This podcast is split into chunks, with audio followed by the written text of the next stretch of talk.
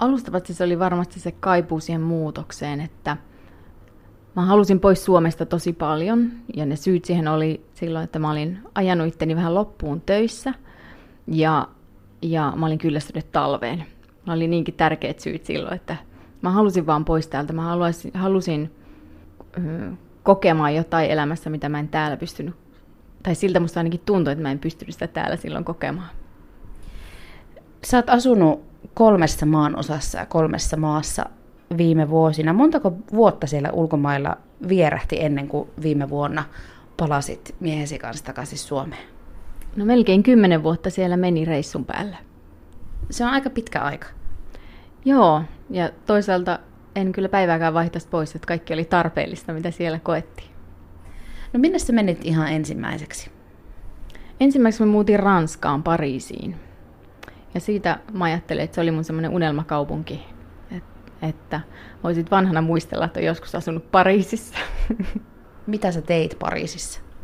No se Pariisin reissu alkoi sillä tavalla, että mulla tosiaan oli vähän burnoutia töistä täällä ja ää, mä, mulla tuli sellainen hetki elämässä, että mun teki mieli jotenkin puhdistaa kaikki mun elämässä ja, ja mä olin silloin kaksikymmentäyhdeksänvuotias ja mä ajattelin, että mä en voi olla burnoutissa, kun mä oon kaksikymmentäyhdeksänvuotias, että tässäkö mun elämä oli.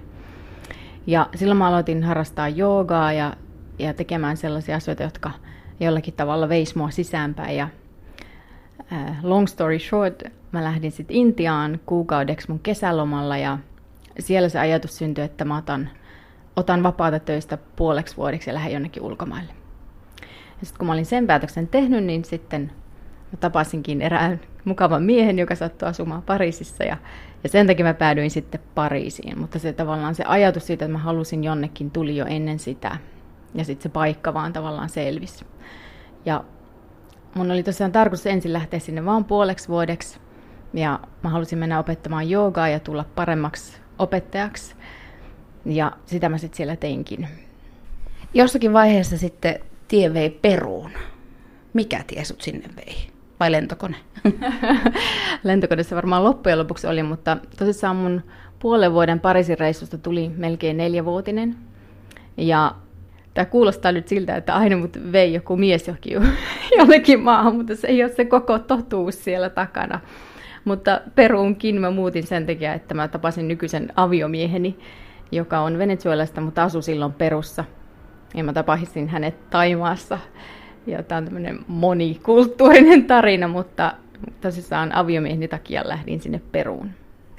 No jos sä ajattelet ensinnäkin sitä, että, että Suomesta Ranskaa ja sitten Peruun, niin miltä ne kaikki kolme erilaista kulttuuria sitten siinä muutaman vuoden sisällä ja vaihdoksien jälkeen susta tuntui? No mä muistan, että se Ranskaan meno oli aikamoinen shokki siinä mielessä, että mä olin ollut hyvin niin kuin itsenäinen nainen täällä Suomessa ja oli hyvä työpaikka ja, ja oma asunto. Ja mä myin asunnon ja jätin sen työ ja menin, menin tosiaan sinne, sinne Pariisiin niin kuin, vähän niin kuin ilman mitään. Ja se maailma yhtäkkiä pieneni tosi paljon. Ja se oli semmoinen alkushokki, että, mutta siitä tuntui samalla ihanalta, että sai tehdä jotain sellaista, mitä niin kuin, mistä itse tykkää ja mikä tuntuu, että se ravitsee jotain tuolla sisälläkin. Ja se oli tavallaan se Pariisaika, että se oli, se oli tosi hyvää aikaa, mutta sitten jossain vaiheessa tuli semmoinen olla, että, että nyt on aika siirtyä täältä eteenpäin. Ja sitten se Peruun muuttaminen oli ehkä toisenlainen shokki siinä mielessä, että mä en ollut koskaan käynyt Etelä-Amerikassa ennen ja mä kuvittelin, että mä lähden jonnekin sinne tropiikkiin. Semmoisella naivilla mielellä ajattelin, että, että Etelä-Amerikka kuulostaa joltain muulta kuin se sitten oli. Ja Limahan on sellainen kaupunki, että se oli itse asiassa tosi kosteita ja kylmää, että, että kun talvella sinne menin, niin siellä on aika pilvistä ja aika kylmää koko ajan. Ja se oli semmoinen niin kuin ilmastollinen shokki sille merelle, joka halusi Suomesta pois, koska täällä oli niin kylmä. Se oli vähän semmoinen jännä karma. Jos karmaa uskoo, niin vähän semmoinen, että varo mitä toivot tai se voi joskus näpäyttää takaisin. Sä sanoit, että Pariisissa sun maailma pieneni. Mitä sä tarkoitat sillä? No mä tarkoitan sitä, että, että niin kuin mä sanoin, että Suomessa mä olin hyvin niin kuin semmoinen itsenäinen suomalainen nainen, että mulla oli, oli niin kuin jotenkin oli ystävä, ystäväpiiri oli tosi laaja ja oli se hyvä työ ja, ja oma asunto. Ja sitten mä menin sinne Pariisiin ja mulla ei ollutkaan tavallaan yhtäkkiä mitään. Ei voi sanoa ehkä ihan mitään, mutta se, siltä se tuntui, että kun ei tuntenut ketään, ei puhunut kieltä, äm, ei ollut sitä työtä, niin piti tavallaan rakentaa kaikki alusta. Ja se oli se silleen, että hetkeksi musta tuntui, että apua, mitä mulla oikein tapahtui. Että mä seurasin niin kuin mun unelmaa, mutta, mutta mulla ei tavallaan ollut mitään valmista, mihin mennä sinne, että piti niin kuin rakentaa kaikki alusta. Et tietysti vuosien varrella ne ystävyyssuhteet siellä syntyi ja, ja pääsin tuossaan opettamaan sitä joogaa ja, ja, ja sillä tavalla, että se rakentui sinne, mutta se, se kesti hetken aikaa. Muuttiko se sua jotenkin? No kyllä se varmasti muutti, että jotenkin täällä Suomessa asuessaan kaikki oli jotenkin jollakin tavalla itsestään selvää ja, ja helppoakin. Ja sitten siellä joutui niinku ehkä kohtaamaan sen, että tavallaan menitpä minne tahansa, niin otat itsesi mukaan. Ja se oli se, ehkä se mun ensimmäinen niinku oppitunti siinä, että, että jos Suomessa en ollut tyytyväinen, niin todennäköisesti en ole tyytyväinen Ranskassakaan, ellei jotain muutu sisällä. Että kaikki loppujen lopuksi on tuolla meillä sisällä. Kyllä, tähän lopputulokseen on tullut näiden kiertojeni jälkeen. No jos sä vertaat ranskalaista ja perulaista kulttuuria, niin mitä niissä, oliko niissä jommassa kummassa tai kummastakin jotakin semmoista, mikä sut yllätti tai shokerasi tai ihastutti erityisesti? Siis Perussa kaikki on hirveän ystävällisiä ja, ja auttavaisia, ja, mm, mutta siellä on taas hankalampi niin kuin hoitaa asioita esimerkiksi, että jos joku sanoo tulevansa huomenna korjaamaan oven, niin todennäköisesti sitä ei huomenna näy. Ja, ähm, Ranskasta mulle tulee nyt jotenkin vaan mieleen se, että ihmiset oli siellä hyvin erityylisiä, kun asuu tuollaisessa suurkaupungissa. Limakin on suurkaupunki, Limassa on yli yhdeksän miljoonaa ihmistä, mutta Ranskassa ehkä oli jotenkin se semmoinen... Ähm, Ehkä ihmisten niin kuin enemmän sellainen kylmyys tai, ja tämä ei todella tarkoita, että ranskalaiset olisi kaikki kylmiä, mutta ehkä se Pariisin kokemus oli sellainen, että ei ollut ehkä niin helppo, helppo tavallaan, ei ollut niin ystävällistä ja auttavaista kuin esimerkiksi vaikka Perussa. Merja Valkonen-Hernandez, jossakin vaiheessa sun ja sun miehen tie vei sitten Australiaan osastoa, eikä siinä vielä kaikki. Mikä, mikä australialaisessa elämänmenossa on erityistä? Mistä sä siinä pidät, vaikkapa erityisesti? No se tarina on siinä sellainen, että me oltiin tosissaan Perussa ja, ja mä en siellä kauhean hyvin viihtynyt. Ja sitten me päätettiin tälleen lähtemään etsimään maailmasta sellaista paikkaa tai maata, missä me haluttaisiin asua. Ja sitten me reissattiin ympäriinsä ja ihan sattumalta päädyttiin Australiaan. Ja mentiin sinne kymmeneksi päiväksi ja tykästyttiin niin paljon, että päätettiin, että tännehän me nyt sitten muutetaan. Ja Australiassa se, mitä mä muistan ensimmäisenä, oli, että se muistutti mua jotenkin Suomesta, mikä oli tosi hassua. Jotenkin se luonto siellä, varsinkin siinä alueella, mihin me ensin mentiin, niin muistutti mua Suomesta. Ja siinä oli kuitenkin ne hyvät puolet, mitä, mitä tavallaan Suomessa mä en ollut saanut, että, olisi, ei, tai että ei ollut kylmää. Ei ollut sitä kylmää talvea ja ihmiset oli hyvin, niin kuin, hyvin rentoja, hyvin iloisia, hyvin urheilullisia. Ja, ja se ehkä muistutti minua jollakin tavalla, jollakin tavalla Suomesta. Mikä siinä oli siinä Perussa? Sä sanoit, että sä et pitänyt Perusta, niin mikä siinä sitten oli se, lopulta se asia, mikä tavallaan motivoi lähtemään sieltä? No niin kuin mä sanoin, siellä oli yli yhdeksän miljoonaa ihmistä ja tavallaan ehkä se kaupungin infrastruktuuri ei pysty ehkä kantamaan niin paljon ihmisiä, että se oli jotenkin sellaista hyvin niin kuin hektistä se elämä, että olit sitten liikenteessä tai missä tahansa, niin mm, se on vähän sellaista sekasortoa jatkuvasti. Ja se ei, mun ehkä mieli on tämmöinen enemmän järjestyneisyydestä tykkäämä ja, ja, ja se kävi niin kuin mulla aika ras, rasittavaksi tavallaan. Ja sitten jotenkin se rytmi oli siellä sellainen niin kuin, vähän niin kuin liian kova mulle. Jatkuvaa kaaosta. Kyllä, näin voisi sanoa. The Economist-lehti uutisoi vastikään vuosittaisen listan maailman kymmenestä parhaasta asuinkaupungista. Melbourne on pitänyt Australiassa ykkössijaa tuolla listalla jo useamman vuoden ajan, ja top kymmenestä löytyy kolme muutakin australialaista kaupunkia, Sydney, Perth ja Adelaide. Mistä sä uskot tämän johtuvan? Miksi nuo Australian kaupungit menestyy tuommoisessa maailmanlaajuisessa vertailussa, kun verrataan asuinkaupunkia vaikkapa siinä, että miten infrastruktuuri tai terveydenhuolto tai, tai opetus ja päivähoitotoimet, ylipäänsä tämmöiset perustarpeet ihmisillä toteutuu? No se mun kokemus Australiasta on se, että siellä asiat hoituu, niin kuin se on järjestäytynyttä, mutta samalla siinä on joku sellainen rentous, mikä niin kuin vetoo ihmisen, että ihmiset on tosi iloisia. Ja, ja sitten tietysti se maa on upea, niin kuin, että mekin oltiin siellä Sydneyssä, oltiin puolisen vuotta ja sitten sen jälkeen muutettiin länsirannikolle sinne just Perthistä kolmisen tuntia alaspäin. Ja, ja tavallaan se rannikko on, se on upeata niin kuin luonnollisesti, että jotenkin se, että tuntuu, että siellä ei oikein voi olla pah- pahalla tuulella. Se hassulta se kuulostaakin, mutta, mutta siellä oli joku sellaiset, jotenkin sellaiset hyvät vibaat siinä maassa. Että kyllä mä tykkäsin tosi paljon olla siellä. Että et ihmettele tuota listauksen tulosta?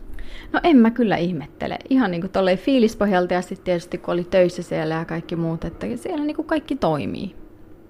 Miten muuten teidän työelämä järjestyy? Tuo kuulostaa nimittäin semmoiselta, tuo, joku sanoi tuossa aikaisemmin, että miehesi kanssa mietitte, että nyt me lähdetään etsimään maata, missä me haluttaisiin asua. Niin se on semmoinen, mistä monet puhuu, monet haaveilee, mutta ei koskaan pysty ehkä toteuttamaan, tai ainakin ajattelee, että ei pysty toteuttamaan. Millaista työtä te teette tai olette tehnyt, että te pystyitte sen toteuttamaan?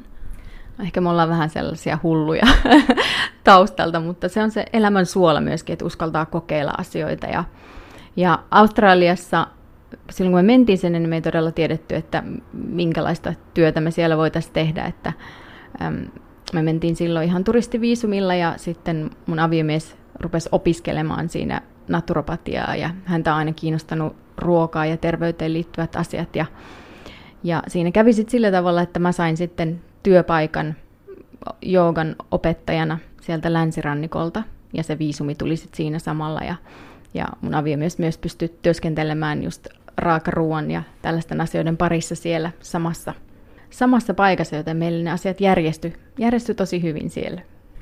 Niin, että kannattaa toisaalta niiden unelmienkin perään lähteä, vaikka ei aina edes tietäisi, että mitä kohti on menossa. Todellakin. Asiat aina järjestyy, se seuraava steppi aina ilmestyy sieltä jostain. Niin, ainakin teidän tarina on hyvä esimerkki siitä.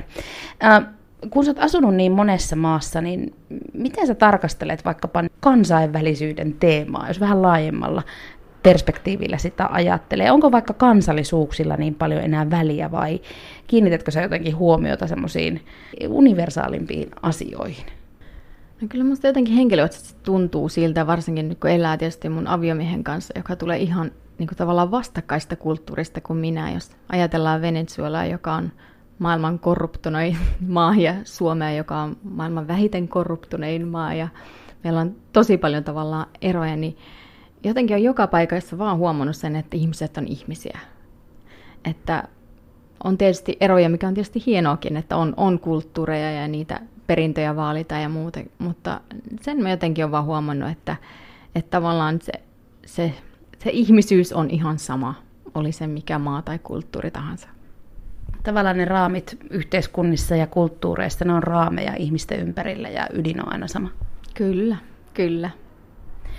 Merja Valkonen-Hernandez, puhutaan vähän nyt siitä kotiin palaamisesta tai, tai sanotaanko, että Suomeen palaamisesta. Mitä koti-ikävä sana tai koti ylipäänsä sulle merkitsee? Muuttuko vaikkapa tuo koti-ikävän olemus niiden ulkomaan vuosien aikana, kun lentelit maan osasta toiseen? Joo, mulla ei ollut koti-ikävää ensimmäiseen yhdeksään vuoteen. Ja mä, aina kun tulin Suomessa käymään ja kävinkin tietysti vuosittain, niin oli ihana käydä, mutta sitten aina tuntui, että oli ihana lähteä. Että se oli se viimeisen vuoden aikana, kun asiat alkoi mulla muuttumaan ja mä huomasin, että mulla on koti-ikävä ja mä rupesin ikävöimään talvea ja saunaa ja ystäviä. Ja se tuli niin kuin tosi, tosi kovana se ikävä sillä tavalla, että ensimmäistä kertaa tuntui, että nyt olisi aika mennä takaisin Suomeen. Ja mun veljelle syntyi lapset ja, ja mä näin, tai ensimmäinen lapsi ja mä näin hänet silloin, kun hän oli kolme viikkona ja seuraavan kerran mä näin hänet, kun hän oli puolitoista vuotias. Ja se jotenkin sattui mun sydämeen niin paljon, että ei sitä näin voi mennä, että mun täytyy olla niinku niiden lasten elämässä. Ja, Ja sitten mun aviomies oli jo monen vuoden ajan sanonut, että hän voisi kyllä asua Suomessa.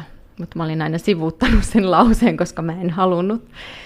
Ja nyt sitten kun tuli se hetki, että alkoi ikävä vaivaamaan ja, ja, ja halusin tuossa olla nyt mun veljen lasten elämässä, niin sitten me päätettiin, että okei, no nyt tullaan Suomeen.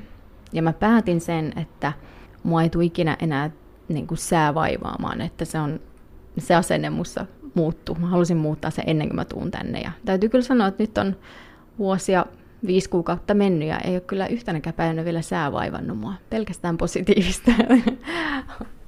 Se on asenne kysymys siis se sääkin. Ja varsinkin nyt tässä viime kesänä näin on pitänyt myöskin ajatella, että sää on vain asenne kysymys, kun vettä on tullut taivalta aika paljon. Sä sanoit, että sun venezuelalaista miestä ei tarvinnut hirveästi houkutella Suomeen. Minkälaiset mielikuvat hänellä oli? No tietenkin hänkin oli täällä käynyt, mutta minkälaiset mielikuvat hänellä Suomesta oli ennen kuin tänne muutitte? No hän joskus itse sanoo sitä, että jollakin, joka tulee Venezuelasta esimerkiksi, jossa nyt on todella vaikea tilanne siellä maassa, niin tällainen Suomi on niin kuin lottovoitto, koska sen takia vaan, että täällä asiat toimii ja täällä on turvallista, ei tarvitse katsoa jatkuvasti selän taakse, että mitä siellä tapahtuu. Että se, se on hyvin eri maailma, se mitä, mistä hänkin tulee. Ja tota, hän on myöskin asenteeltaan sellainen ihminen, että kun hän päättää, että jossakin on hyvä olla, niin sitten on.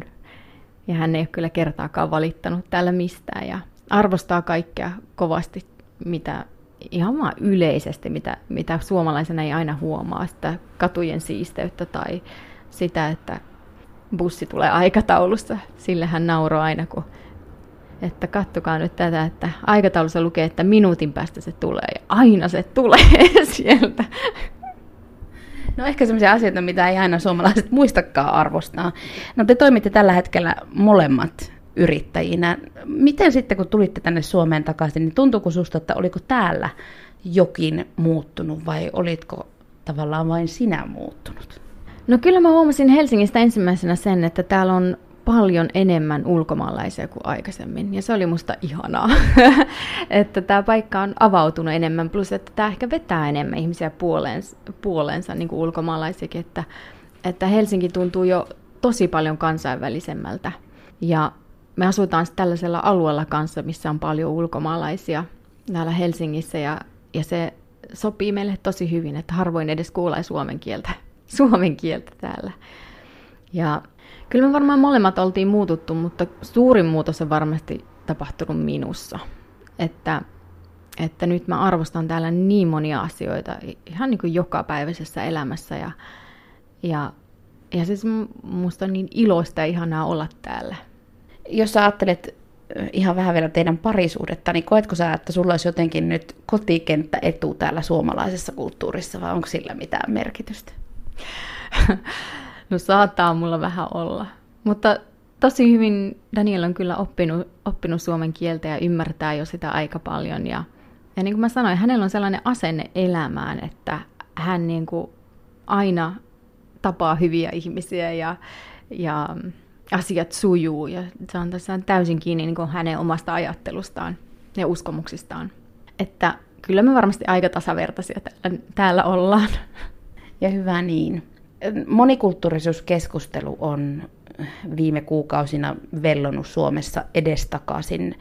On puhuttu vihapuheesta, vaikka minkälaista aggressiivistakin keskustelua, vaikkapa sosiaalinen media on ollut, pitäisikö sanoa, täynnä viime aikoina.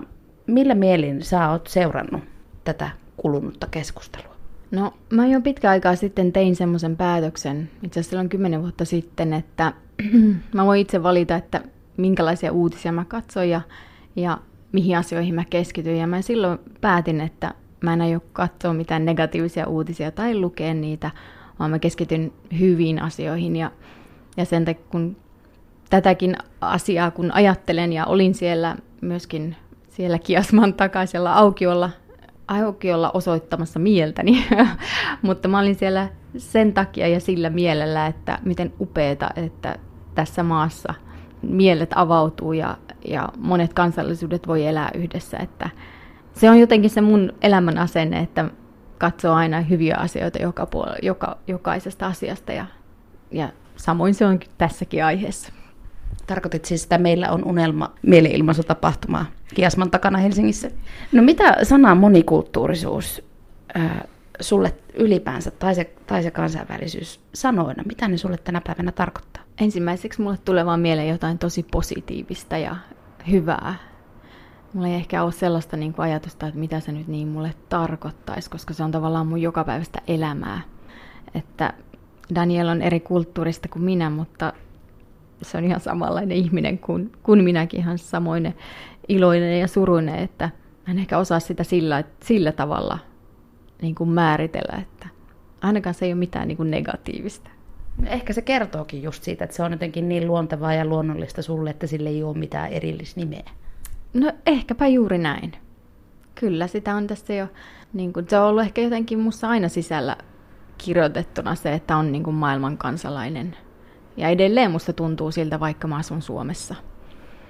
Että se matkustelu on mun elämän suola edelleen ja niiden uusien ihmisten ja uusien kulttuurienkin tapaamista. Että sitä se varmaan just on, joka päivästä elämää.